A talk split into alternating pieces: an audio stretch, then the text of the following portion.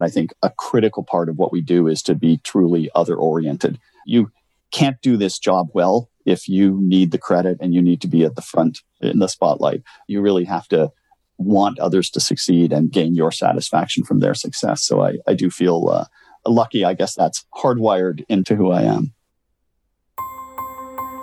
I'm Adam Connors from NetworkWise and your host of Who's Who in HR. Ask any successful CEO about the most important aspect of their company, and they'll inevitably answer their people. And who is it that's responsible for their people? It's human resources. In fact, HR is the backbone of any elite organization. They attract, develop, and engage top talent, progress culture, secure and manage important benefit programs, make sure you're appropriately paid, protect the best interest of each employee and the company, and so much more that, quite frankly, often gets taken for granted. On Who's Who in HR, I'll have in depth discussions with well known human resource leaders who offer insights into who they are, how they got there, and the areas they support.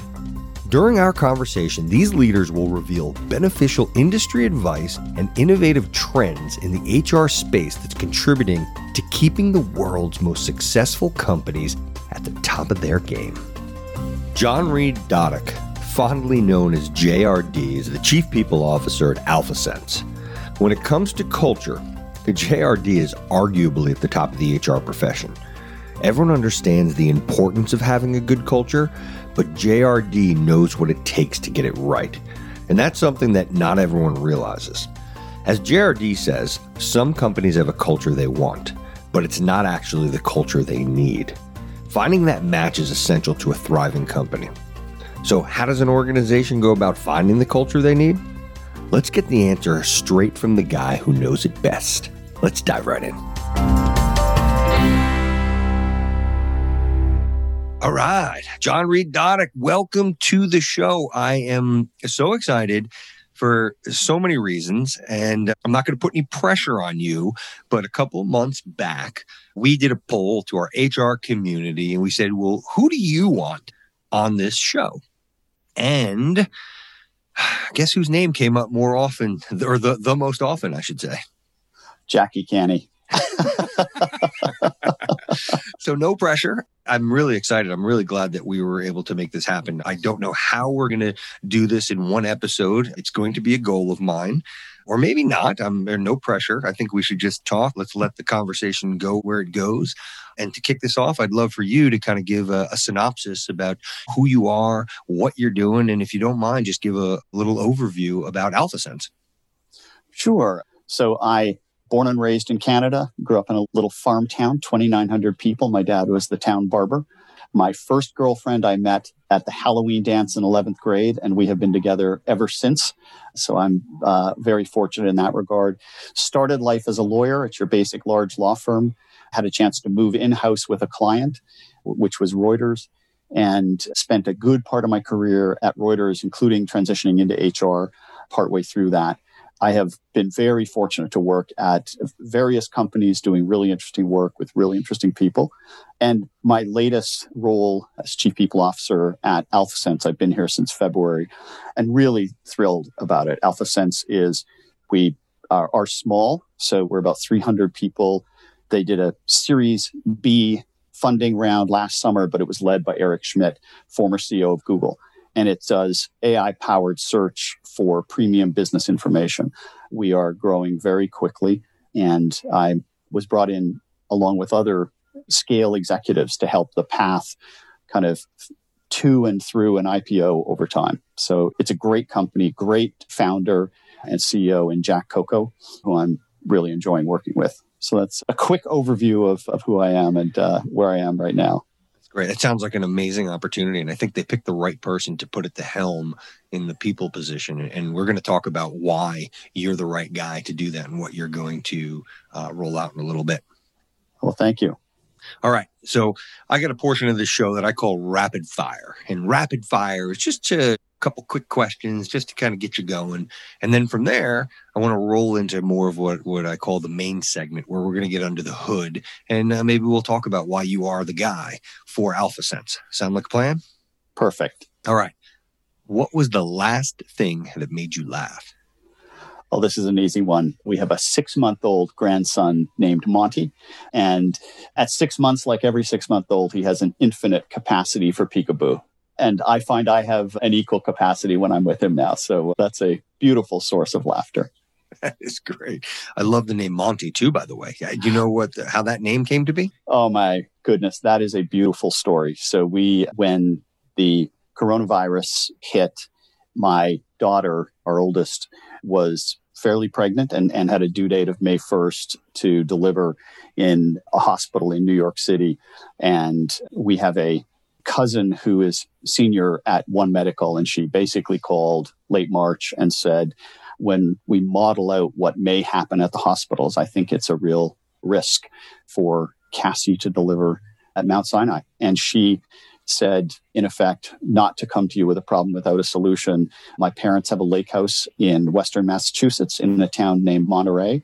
I've found a hospital. I've found a obstetrician for you. And she really helped us make that transition. And the town was so welcoming and so lovely and such a, a respite that to everybody's surprise, after our grandson was born, they announced that they had named him Monty in honor of Monterey. He ended up being featured in the local newspaper. There were people who dropped off beautiful gifts at the door who you never learned who they were. And we really, we feel deeply indebted to, uh, uh, indebted to the town. That's such an awesome story. Man, John, you are loaded with stories, and we're going to get into that in a little bit, which I'm looking forward to doing as well. How do you say no? Uh, you've got to get a million asks a day. How do you say no? Thoughtfully and with context is what I would say. And ideally, only after I've determined that there's no way to say yes. I think that the best HR teams are ones where business people are coming to you for solutions and the worst ones are those who are perceived as blockers, where the joke, you know, the answer is no. Now, what's the question? so I think I think it's important that you really explore solutions. Not to say that no isn't sometimes the answer, but it should be your your last response rather than your first. It's so interesting. There's a gentleman who was on my other show. His name's Chris Voss, and he was the lead hostage negotiator for the FBI. And his whole thing on negotiating is essentially start with no. Oh, interesting. Yeah it's a really interesting perspective and he supports it. I can't do him justice, but it's, he, he wrote his book is fantastic and he talks about how everyone just kind of defaults to no. So that's a great place to start is to get somebody to say no first. And then it's like, okay, cool. All right, let's go from there. I mean, I'm obviously paraphrasing, but that's uh, it, it's a really interesting perspective. And my gosh, he saved a lot of people's lives with his negotiation style. So I think it's working. Interesting. Yeah. Do you have a happy place? Yeah, to be to sound sappy, I would say it's any place when I'm with my family, but especially we have a, a, lake house on an island called Hecla Island in Manitoba, Canada. And that's definitely my happy place, especially in December in the wintertime and in front of the fire. Wow. All right. Are you an ice fisherman? I am not, but people in my family are. And there are often ice fishing shacks and other tents and things like that out on the lake in front of the house. It's avidly practiced there. Yeah. Yeah. I got a friend that goes up that way and literally he'll like camp out. He said it's like houses out there, like on lake. Yeah. Yeah. Uh, looks like a village at times. That's right. yeah. That's interesting. Wow. So who's opened the biggest doors for you when it comes to your career? I could probably give a list of mentors and sponsors that I've had over the course of my career, but Probably the best answer is my wife, Darlene. I mentioned earlier we kind of met at the Halloween dance in 11th grade. We went to the same college together, University of Manitoba. We got married a few weeks after that, moved to New York so I could attend graduate school at NYU. And she worked and helped me get through graduate school and law school. And then throughout my career has just been spectacularly supportive. I feel like I could not have had the opportunities in my career without the support that she's provided. So I think that's probably the best and most truthful answer. That's an amazing answer. And by the way, I can't wait to meet the person who's going to write the love story that's going to turn into a movie of your life. I mean, it's really just to hear the support, the admiration, and obviously it's working from the, the family that you've built, the businesses that you've been a part of, and the successes that you've had. I think that's something really special. That's a, a one plus one equaling three in my book. I feel uh, really, really fortunate. Right. So What do you, I mean, obviously, there's so many things that have gone into your success, but what would you, you know, identify as your quote unquote superpower? Yeah, it's an interesting question. I probably like a lot of HR professionals, I do these psychometric assessments at different points, and, and a favorite of mine is the Gallup Strengths Finder. Oh, and that one. Yeah, 2.0. Have you done the 2.0? I, I have. I have done 2.0, and and one of my one of my top five is maximizer. And they define maximizer as you focus on what's good and try to transform it into something great. And I think that's been a defining focus throughout my HR career, whether that's talent or leaders, whether it's organizations or whether it's cultures. I think you have this deep drive to make things better. And I think that's probably what I would describe as, as a superpower that's a good one. And I guess it's very fitting being the profession that you have uh, morphed into. I think that makes a lot of sense. you know, it's interesting. I, in talking to other HR professionals and sort of sharing that, I think a critical part of what we do is to be truly other oriented. You can't do this job well if you need the credit and you need to be at the front in the spotlight. You really have to want others to succeed and gain your satisfaction from their success. So I, I do feel uh, lucky. I guess that's hardwired into who I am. Nice. Well, I, I would have answered if someone asked me what your superpower was. I'd say it was your storytelling ability. well, I, I, the novelty may wear off, Adam, over time, but uh, I do enjoy sharing stories. Well, let's talk about let's talk about stories for a second, and and the, the power of the story. And are you a natural, or is this something that you've worked on? And if so, how have you used your ability to tell a story to whether it's to motivate people, whether it's to kind of get them to see the bigger picture, or however it is that you're using that superpower? So I, I, definitely think it's something that can be learned. I do think that I am a natural. Growing up, I was very comfortable kind of telling stories, speaking my my sport, jokingly, in high school was debate. I did debate and speech. The first time I ever flew in an airplane was actually to represent Manitoba at the Canadian Speech and Debate Championships in, in 12th grade. So I sort of trained at that. I did debate in, in college. I also, throughout the 90s, my passion as a hobby was to be an amateur singer songwriter country music I, I, would perform occasionally in coffee shops. I had a chance in 2000 to go down to Nashville and in the category of you can pay for anything, I got connected to the leader of the Grand Ole Opry Band and recorded a CD of 13 country songs that I'd written during the 90s. And that really became a refined focus on storytelling and, and the, the power of language and evocative language and stuff like that. I think I was fortunate to have that as a, a skill before I then really got into business and HR and leadership and developing others and realizing how critical storytelling is to great leaders. I'm assuming you're a Malcolm Gladwell fan. I I am a Malcolm Gladwell fan. I think I've read most of what he's written and uh, listened to his podcasts and love his uh, love his uh, New Yorker magazine articles as well. So he had a podcast. I don't know if you've gotten to it yet, but he talks about the country singer. If you mm. haven't gotten, if you haven't heard that one yet, and they're always, you, you never know which one that's going to be because the title completely throws you off, but I'll have to get that to you. I have listened to it. It's a lovely podcast. You're absolutely right. I think that's part of his revisionist history. Correct. Uh, yep. Yeah. Yep, that's exactly it. So, all right. I want to talk about when you and I were speaking last week or a couple weeks ago, there was something that I thought was awesome that you shared with me. That's something that you built. It was called the JRD User Manual. Can you tell me about that? And, and just for those who are listening, JRD stands for John Reed Dodick. Yeah, that's my my work nickname. Yeah, it's maybe to give the context for it. I spent a good part of my career at Reuters, was there a little over 16 years. And when I left there, I moved to AOL as chief people officer as my first mm. chief people officer role. And I was very fortunate that AOL engaged a talent firm called Crenshaw Associates, and in particular Nat Stoddard, who ran the firm at the time, to sort of help with executive transition. And part of that was hosting a half day session that he called a new leader assimilation. And that had, in effect, three parts to it. So he had the HR leadership team come together without me present for a couple of hours and kind of facilitated their input on what sorts of things did they want to know about who I was, how I worked, how I led, that kind of thing. And then the second part, he had me come in on my own and they had a bunch of whiteboard and other sort of posters and things like that where, where all these um, questions were. And, and we kind of worked through them and figured out what my answers were. And then the third part was kind of coming together and, and me, me sharing that. And it was actually a great experience. I think it sort of accelerated the effectiveness of our team. But afterwards, I thought, what a great opportunity to try to reflect on who am I and how do I work? And so I just tried to capture that in a document. And, and over the years, I, I've used it when I've onboarded team members who, who work for me or I've joined new companies just as a way to say, here's how I work. And the concepts are as tactical as how to reach me if it's something urgent. In my case, text me. That's what I'll play, pay attention to. How do I handle email, right? I jokingly say I control email. I don't let it control me.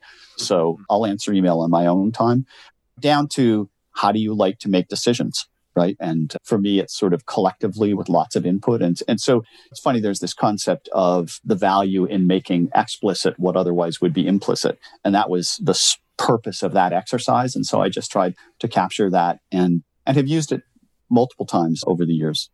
I think it's genius and it makes sense. And I'm, I'm just so surprised that other people aren't doing it or more people haven't thought about it. it. It's really, I don't know if it was serendipitous or not, but after you had kind of, you and I had spoken, I went and I was uh, with a friend of mine who's got a business and, and his business is going to be, he's been approached to, to franchise a business. And what him and I, what I was helping him do is really essentially sitting down and, and creating a replicatable model. And you had to give a breakdown for every position. And what is the user manual for every single position? And how does this work? And i'm like wow. And i was just telling him about the conversation you and i had and this user manual about how you operate. And it just it's I feel like it just makes things very clear, very easy. It helps to make a lot of decisions so that you don't have to make them. You've already made them. If whoever's following this user manual, you can get so much farther by knowing how to work with you. Well, if I broaden it beyond that, we were talking earlier about really good psychometric assessments. There's something called market force, for example, which is one of these psychometric assessments that helps you understand different types. And we use them at WeWork. And initially it was brought in as part of our sales organization. And, and I, one of the things I liked about that was they used to say the golden rule is do unto others as you would have them do unto you. And the platinum rule is do unto others as they want. And part of the market force approach was to just really understand and observe others and what they were like and engage with them on that basis. So for some people, their path to trust is through relationship and you need to kind of invest in in the relationship and for some it, the path to trust is through competency and so don't do a lot of small talk until you've convinced them that you know what you're talking about you've proven yourself that those sorts of examples so i think the notion of being attuned to the fact that people are very different, but they do have their styles, their ways of working, and and learning how to orient towards them is a good way to do it. I mean, it's great. I mean, it really takes the guessing work out. You're telling them how to get the best out of you. And, yeah. And, and, yeah. and, you know, like you said, it's building that trust quicker, and trust is the holy grail that's going to help you to move the needle. I, I love that. Yeah. So, I'm told one of your other superpowers is your ability to create culture that you are a culture creator.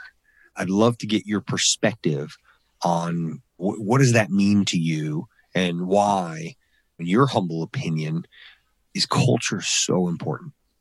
Well, first I'll start by saying I can't say I'm personally a culture creator, right? Like I, I am someone who works with business leaders and we You're collectively create we yeah and we create culture together so I, I think that's critical but culture is the area where I've spent the largest chunk of my time as an HR professional. When I reflect over the past 20 years, I've led what often is called like the people and culture work stream in seven large scale transformations or growth efforts. So, for example, beginning in 2003, Reuters, we started a turnaround and transformation at Reuters that resulted in a, sevenfold increase uh, in our share price over four years. And, and I led the people and culture dimension of that. When Thomson bought Reuters and merged Reuters and Thomson Financial to create what became the 27,000 person Thomson Reuters markets division. I led that, had a chance to work with a fantastic CEO, Bob Carrigan, when he was CEO of Dun & Bradstreet. He's now CEO of audible.com on the modernization of Dun & Bradstreet and then high growth experiences at WeWork and, and now AlphaSense. So I've over the years, I've been immersed in culture and I guess refined my way of thinking about culture. And, and maybe I'll just run through that quickly. So this is sort of my I've presented on this a few times, so it'll sound a little rote, but I the sequence I often follow is to say, let's start with culture matters, right? Like Peter Drucker famously said, culture eats strategy for breakfast. Mm-hmm. and I'll sometimes joke, you know, and lunch and dinner. Whatever you do, you will get a culture. It should be the culture you want. Even more importantly, it should be the culture you need. So if you're Lululemon and you read Laszlo Bock's book, How Google Works, and you want to do that kind of stuff, that's not the culture you need. You know, your retail experience, your you have a large concentration of yoga instructors, not software engineers, that kind of thing. So you want to make sure you're focused on the culture you need. And the culture you need should be the culture that is going to be a fundamental driver of your business strategy. And to illustrate that, it's probably helpful. I was experiencing this in real time when I was at, at WeWork. So I was there four years in total, the first two years as chief people officer. And then the second two years, I actually helped well, founded a, a, business that we called the Culture OS business for what we call the culture operating system. So working with enterprise clients on how they can use workspace to transform their cultures. And in the course of that, I used to often say, use two illustrations. So our largest client that I was working with was BP. And I would say, where we work, at that time sort of the fastest growing, highest value startup in the world. Our culture, you would often describe it as entrepreneurial, scrappy, get shit done, that kind of thing, right? Yet our business strategy had evolved from serving startups and freelancers to almost 50% of our revenue were large enterprises. And your culture needs to evolve when you're serving large enterprises. The, the line I would often joke was, if you're serving an enterprise, scrappy is crappy. Uh, you know, you now BP, who we were working with, they're a 110 year old energy company. And their culture was all about safety, control, hierarchy. Failure's not an option. We work with 10 year plans. And yet their business strategy was about transitioning from traditional energy to new forms of energy. They actually had to become much more entrepreneurial, agile, much more risk taking. I mean, trying to get comfortable with this notion of fail fast and learn. And that's an example. In each case, WeWork needed to evolve its culture in order to serve its business strategy, in effect, become more BP like. and BP mm-hmm. needed to evolve its culture to serve its new business strategy becoming more entrepreneurial. So that's the way to sort of think about culture and how to apply it. It's, and I often say it's not just being a great place to work. I think the, that's necessary but not sufficient. It's what's on top of that is more unique to you and more directly connected to your business strategy. Interesting. And and how do you roll something like this out? How do you break this down? What do you do? That's actually where this concept of the culture operating system emerged. And at WeWork, we were focused on how do we evolve our culture in light of how our business strategy is evolving. And at the time, actually for a good part of my time there, I, I worked directly for Miguel McKelvey, who was one of the two co-founders. And Miguel's title became chief culture officer at the point that I started to work for him. And he actually came up with the phrase culture operating system because I, I was sharing with him my perspective on, on culture. And I said, look, fundamentally culture is an output and so what you need to do is when you've kind of defined the output you want, you're then working on what are the inputs. I often joke the inputs are not ping pong, foosball, and free lunch. That's cultural confetti, has flash but no real impact. The inputs are sort of deeper and more profound and more systemic. And it was funny, like a day or so later, Miguel kind of walked up to me and he said, I was reflecting on our conversation and he said, What if we called it the culture operating system? And, and we kind of whiteboarded and, and collaborated around building out what that meant. And what we essentially put into practice and refined was there are eight critical inputs, and you need to attend to them with design intent. So the first is purpose. What's your kind of vision, mission, values, brand? How do you talk about why you in the you matter in the world and, and how do you help your people connect to to that purpose? The second pillar is leadership. Your leaders, in so many ways, shape and influence and personify your culture. So, how do you focus on developing your leaders to be able to kind of best represent your culture? The third is space. So, your physical workspace has a profound influence on your culture. And that was what we ended up building this business around was having people realize how many design choices that you can make in your workspace to achieve cultural intent. And BP did some great work in this when we were doing that. The third or fourth rather is I refer to it as citizenship.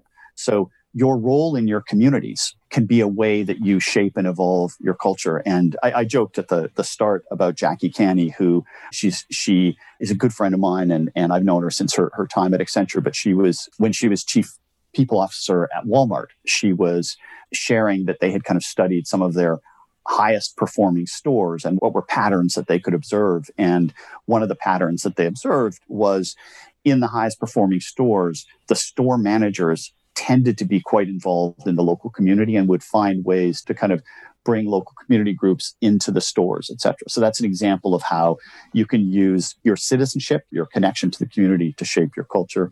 The fifth pillar is what we called connection. So these are just the nature of the relationships you nurture in person, uh, digitally, globally, when you're making connections across time zones, language, national differences. The sixth component of the culture operating system is agility. Here I just borrow the the saying that Jack Welch used, I think in the late 90s, high performing companies are ones where the pace of change inside is faster than the pace of change outside. And so by agility, it's what is the sort of subsystem, all the things that allow you to move at pace with agility. So things like your budget process, your resource allocation, your goal setting, feedback mechanisms. How are you organized? What are the RACI dimensions? How do you use even reward recognition? So that's the sort of subsystems that are agility. The seventh is talent. So this is sort of all things talent, starting in the market with your employer brand and how do you express your culture in a way that attracts people to you, your candidate experience, your onboarding experience, who gets promoted and why, your learning offerings all the way down to sort of how do you handle terminations and how is your culture reflected back to you through your alumni, whether it's a, a, more structured alumni organization or the alumni organization that all of us have, which is Glassdoor and LinkedIn and, and other ways that our alumni reflect on us. And then the final pillar of the culture operating system is what we call platform. So that's what are your systems, your processes, your tools, your policies? These are critical shapers of culture because they so impact your day to day experiences. So that's the culture operating system. And in effect, the whole concept is do the work of really focusing on your business strategy, your business imperatives. What are the ways in which your culture needs to evolve to serve that and support that business strategy? And then you look to the culture OS and you attend to all of those things so that with design intent, you're creating the output. Man, these are those are excellent. Does it matter the order, and is there an equal distribution to each? How does that work? Uh, that's a great question. I think the best way to, to consider it is it's going to depend a little bit on on kind of what you're trying to achieve. Yeah. But but the thing that I often say is it's a system, and maybe a lame metaphor if you think of it as a car, is the engine more important than the tires? yeah. Yeah, but can you drive the car without the tires? No. And so you will probably put a lot more time and effort, for example, into leadership, into all dimensions of talent, into all dimensions of agility than you might into your citizenship efforts, for example, or you might into your space. But actually, if you see that they're all contributors and that they're a system, and if you're trying to do it with intent and making thoughtful choices, then you start getting, you really get this kind of multiplier effect. Yeah. So for, for those people that are listening, is there a certain time? Obviously, the earlier the better. At what scale of an organization do you recommend implementing these principles? Again, a great question, Adam. Look, ideally from the very start. To me, one of the attractions of AlphaSense and and this opportunity was to go in to a company that I felt had great growth potential, great presence in the market, great product, and a very culture and people oriented CEO, and be able to be part of the leadership team in shaping that culture as it grew. But I've also been involved in transforming large, established, older companies. And so you can sort of do it at any time. But the final thing I'll say on that is one of the reasons that, that the phrase operating system I think is powerful is if you think of your culture as something that you're operating, right? Like you're always attending to it and you're evolving over time. Like you're going to enter different stages. Your strategy is going to evolve and culture is, is something that if you're constantly attending to it, you're operating it and you're seeing it as a driver of your strategy and not something that you start and finish. There's not like a program that you start and finish. Yeah, it's interesting. Uh, the reason I ask is a, a, gentleman I was actually speaking with earlier this week. He worked for, I can't remember if they're publicly traded or they're going to be publicly traded. A private equity firm took him over, mm-hmm. loved the business. It was highly profitable, but the PE firm wanted to change their culture. And as a result of changing the culture, it ran the company into the ground.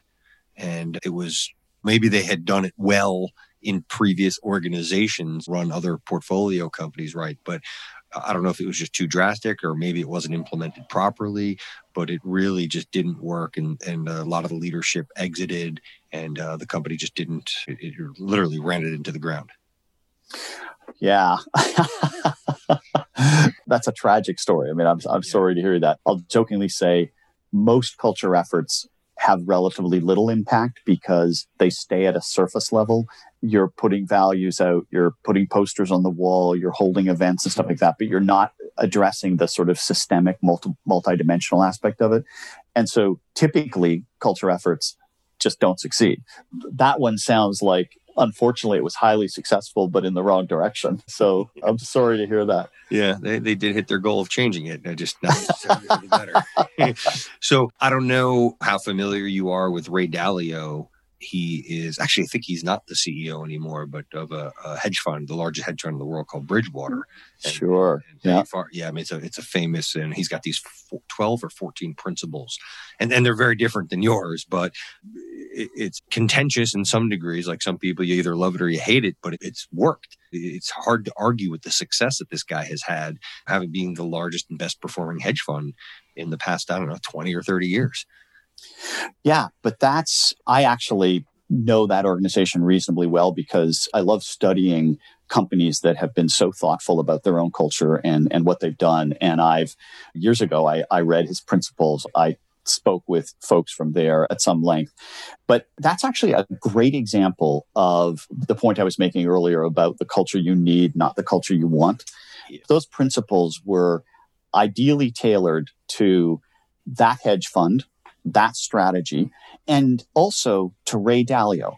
In founder led organizations, culture is personality is culture often. You really have to be attuned to the founder's personality. And so I think that putting those principles down, integrating them in a highly systemic way. I mean, they would never have called it the culture operating system, but when you look at the ways in which they attended to their culture, and he was an incredible, thoughtful architect of a really successful culture. Now, he then wrote a book. That doesn't mean every other company now should take those principles and it's going to work for them.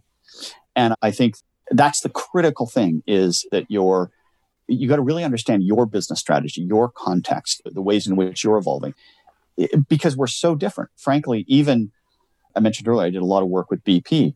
BP is an energy company. So is Exxon they're radically different cultures. And so the work that you would do in each of those to evolve them is going to be different. Walmart and Amazon, right? What's fascinating is you look at their business strategies in some way. Walmart, you go back a few years, they were going digital.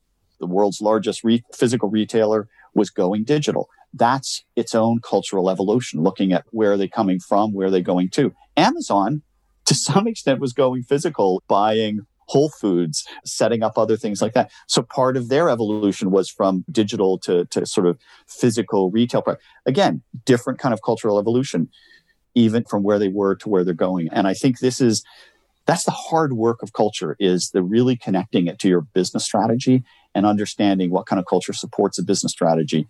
And then how do you achieve that through my advocacy is around through the culture operating system great. That's great advice. It's a lot to, to think about.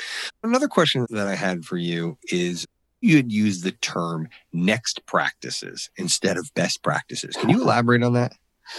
Yeah. So I'll say this dramatically for effect. I probably wasted a huge number of people's time for 10 years trying to apply everything that Jack Welch had done at GE. I became an HR person in 2000 when GE and their people practices were at a height. Bottom 10%, the bell curve, the nine box grid, all that kind of stuff, right? yeah, yeah. And in some ways, best practices are a rear view mirror. And and the reality is, when you look at the forces that are shaping business today, whether that's AI, it's demographic changes, it's climate change, it's there's a whole host of things. We are going into a very different, much faster paced future. And as HR professionals, we should be looking at what are the practices that are going to equip us for that future, not what are the practices that made people in the past successful. And I think that's, I love engaging with other CHROs because they're very thoughtful. They have so much experience. And I love brainstorming around problems that we're confronting. And, and I'll give you an example of next practice. And again, it probably worked in their culture, but if you think about the Netflix culture deck and a whole series of practices that they put into place, those were radically different than anyone had done before. And no one would have said that's best practice. Many of those have now emerged as best practice. But what are the next versions of the Netflix culture deck? What are the different ways that we should be orienting towards the future? That's why I always say let's focus on next practices, not best practices. Yeah, I mean that's getting back to your one of your principles, agility. You know, yeah, just being able to move, and I'm sure you're familiar with the term singularity. Things are just, I think it's data. I mean, it's, everything's changing. It like every 18 months, it's like doubling. So. Well, it's incredible. It's, uh, yeah, I referenced Jack Welch. If you think in the 90s, Jack Welch said high performing companies are ones where the pace of change externally is faster than the pace of change internally. You then, or sorry, the pace of change internally is faster than the pace of change externally. You fast forward, pun, pun intended, to 2017, I think it was Tom Friedman's latest book called Thank You for Being Late. And he talked about the supernova of acceleration. And he was pointing to things like technology, demographics, climate change that are creating this sort of supernova of acceleration. And Jack Welch was already recognizing how hard it was to stay ahead of kind of what was going on in the world 20 years ago. And now being able to move that quickly, that's the challenge and the opportunity for us going forward. Yeah. If you could go back in time and give yourself professional advice or, or even just for anybody, what kind of advice would you give? what a perfect segue from our conversation just now, because I would say embrace agile practices from the start. This notion of creating an MVP, engaging others in co creating, testing something with the business. I think I spent too much of my career trying to build programs and roll them out or do certain things and cascade them. And if you just sort of think about that language, it's like something, or even the notion of we're the center of excellence and then we're going to cascade it. And I think that over time, I've learned to be more agile, engage in thought partnership, bring other stakeholders in. And I, I think that, that's professional advice I definitely wish I had then and, and would give now. Mm. And, and what was the best advice someone ever gave you? Two pieces of advice that are related. So early on, when I transitioned into HR, I read like a maniac, like any book I could. I was just trying to learn as much as I, I could. And I guess I developed, I'll sort of call it the book learning version of what I thought was the right thing to do. And then I would be engaging with the business unit that I was supporting and things like that, and essentially trying to force them to do things. And at one point, when I was in that sort of frustrating exercise, I mean, what I wanted to do was the right thing, but they were kind of resisting. And I remember one colleague of mine who was a very seasoned HR person kind of was observing this dynamic. And she just said to me, and it was sort of in a quiet way, she said, You know what? Why don't you go where the energy is? And she noted that there was one team in the technology group that seemed receptive. And it was such a brilliant piece of advice. And I actually, instead of trying to sort of create a program that everyone had to do, I started to just work with that team. And then over time, they saw it was working and it became sort of demand led rather than supply led, if you would. So there was that piece of advice. And then uh, actually around the same time, another colleague, I was actually coaching uh, a leader and trying to, again, persuade them to do something. And And she said to me, sometimes you have to let the car crash happen. And she, and she said, and she said, like, you see where they're heading, you see what's going to happen, and you're trying to prevent it. And she's like, they're not ready to listen. You actually got to let them hit the wall and then they'll be receptive. And so those were uh, a couple of pieces of advice. That's great advice. The first one I love. I mean, it's just essentially mental judo, which I think is uh, it's it's good advice. And the car crash, it's just so true. Sometimes people they need to hit rock bottom. It's almost like a, an alcoholic or a drug addict. They're not going to do anything until they've been to the bottom. That's absolutely right. Yeah. yeah. So I think that's great advice. You've worked, I'm a big quote guy. I love quotes. I think they speak, they, they really sum up things uh, a lot better than I can often. And you talked about these eight principles of culture, and obviously leadership is uh, very important. It's one of them. I'm going to run a quote by you that I really like, and I'd love to get your perspective on it. Okay. Sure. All right. Leaders have greater impact whispering from a valley than someone without a voice does shouting from a mountaintop. Wow. I'm going to respond to that. I'm going to respond to that with a story if you'll. That would so. be perfect. And you know what? Well, then we'll end on a story because it's like George Costanza. We got to go out on a high note. Let's bring it on. Sure. So, probably the best thing that ever happened to me in my career was a guy named Tom Glocer, who was the general counsel of Reuters America in 1994 when I started to do work as an external lawyer. And he ran a seven person legal department and he hired me in to be lawyer number eight in his seven person legal department. Tom went on to be CEO of Reuters America. He's the person who had me move from law into HR. When he became CEO of Reuters, he moved me over to London, put me in a role which in a million years I would never give myself now as a uh, it was way bigger than I should have had. And and went on to, he was CEO of Thomson Reuters. He's now the lead director for Morgan Stanley spectacular business leader. But it's funny when he moved me over to London he arranged for me to meet with the chairman of Reuters at the time who was a guy named Sir Christopher Hogg. And he had been a legendary business person and and a very wise wise man. And I was meeting with him and he said to me you're in a much more senior role than you've ever been in before. You're going to be interacting with people like the CEO, other members of the executive team, members of the board. And he said, Your temptation is going to be to orient up mm. because this is new to you and it's going to feel exciting. And he said, As an HR leader, what's critical is that you orient out towards the organization and not up. And he said, never underestimate how much a shadow a leader can cast or how much light they can shed. And it was really a powerful statement. And it's funny, I think of that often. And the quote that you gave, I, I often talk about with leaders being attuned to their voice and saying, remember, a leader's whisper is someone else's shout and getting them to sort of understand the, the signaling that they can do, the impact and power of the words that they have. Frankly, even more powerful, the actions. And so that's my, my reflection on that quote.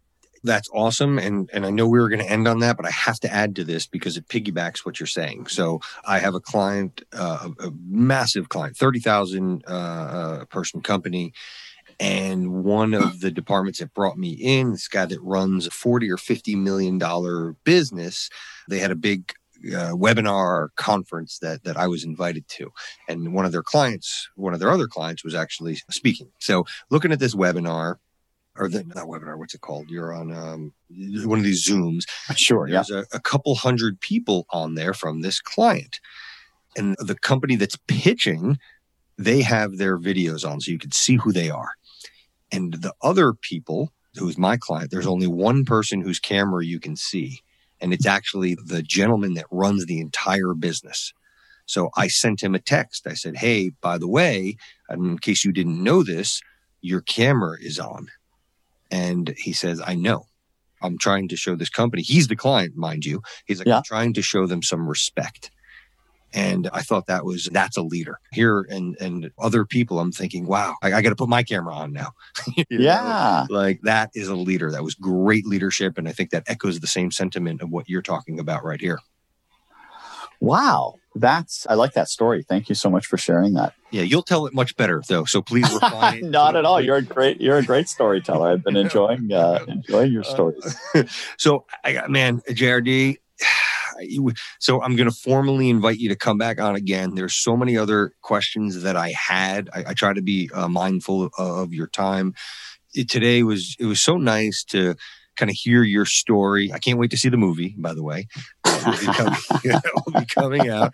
I feel like you've got a couple books in your next life. You know, one on the just the the love life and the family, and then we've got one on the operating system and the user manual and there are just so many pearls of knowledge that are coming out of this conversation. Those eight principles are fantastic. And I just want to regurgitate them back and make sure I get them because I think other people, if they were like me, they were like hanging on every word. But purpose, leadership, space, I think it was. Yeah. Uh, for, for, uh, uh, citizenship, that's important. Connection, which is something I'm very partial to, obviously, with my company. Yeah, absolutely.